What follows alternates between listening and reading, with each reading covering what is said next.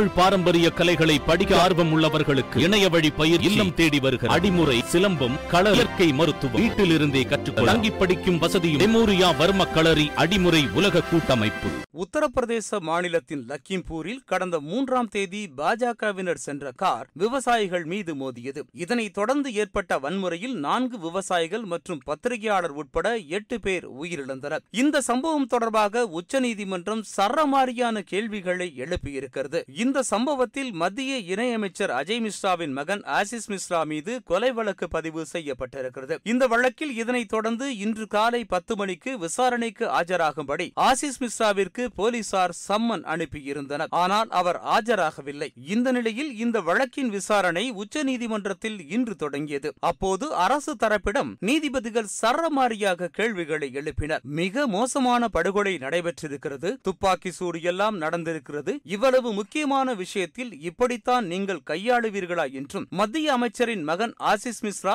இன்னும் ஏன் கைது செய்யப்படவில்லை என்றும் உச்சநீதிமன்றம் கேள்விகளை எழுப்பியிருக்கிறது இப்படியான நிகழ்வை வேறு யாராவது எதிர்கொண்டு இருந்தால் அவரை இந்த நேரம் கைது செய்திருக்க மாட்டீர்களா என்றும் உச்சநீதிமன்றம் கேள்வி எழுப்பியிருக்கிறது மேலும் விவசாயிகள் படுகொலையில் முக்கியமாக குற்றம் சாட்டப்பட்டவரை இன்னும் கைது செய்யாமல் இன்று ஆஜராகுங்கள் நாளை ஆஜராகுங்கள் என கெஞ்சிக் கொண்டிருக்கிறீர்கள் என்றும் ஒரு சாதாரணமானவனை நீங்கள் நீங்கள் இப்படித்தான் கையாண்டிருப்பீர்களா என்றும் கேள்வி எழுப்பியிருக்கின்றனர் லக்கிம்பூர் விவசாயிகள் படுகொலை விவகாரத்தில் உத்தரப்பிரதேச அரசு தாக்கல் செய்திருக்கும் அறிக்கையில் திருப்தி இல்லை என்றும் நடவடிக்கை எல்லாம் அறிக்கையில் மட்டும்தான் உள்ளதே தவிர செயல்பாட்டில் இருப்பதாக தெரியவில்லை என கூறியிருக்கின்றனர் மேலும் லக்கிம்பூர் படுகொலையில் குற்றம் சாட்டப்பட்டவர்கள் மீது நடவடிக்கை எடுக்க